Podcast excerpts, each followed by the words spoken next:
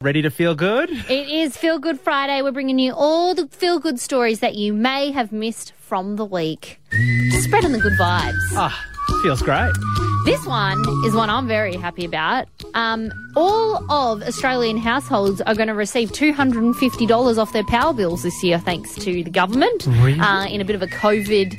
Uh, relief package that, that they've done. So um, some people have already received 200, uh, $200 rebate. They've got $50 to come. But if you haven't received it yet, then you've still got the 250 left to come off your power bill. Brilliant. Good on you, Annastacia Palaszczuk. Don't really plug the government very often. you don't. No. Um, now, this one is super, super cute.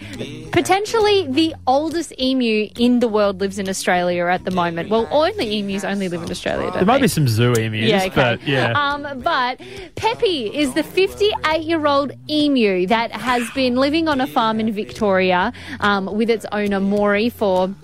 Um, since the 1960s, when she found him as a ch- little chick, and uh, has grown up with the with the with the emu. Um, now she lived on a farm with a whole bunch. She she actually had a brother, Peppy. Peppy the emu had its brother. They grew up together, but unfortunately, Peppy's um, brother passed away.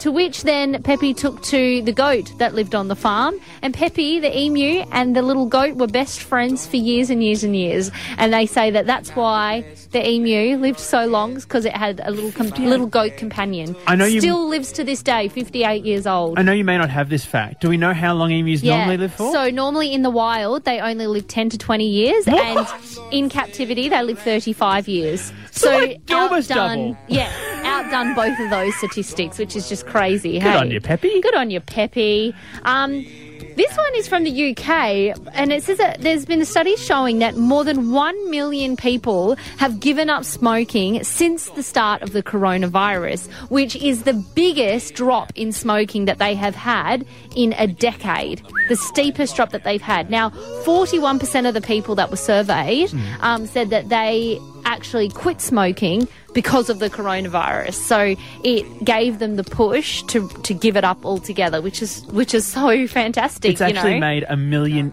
The disease has made a million people healthier. yeah, Like, in a way. exactly. In a way, yes, That's exactly. beautiful.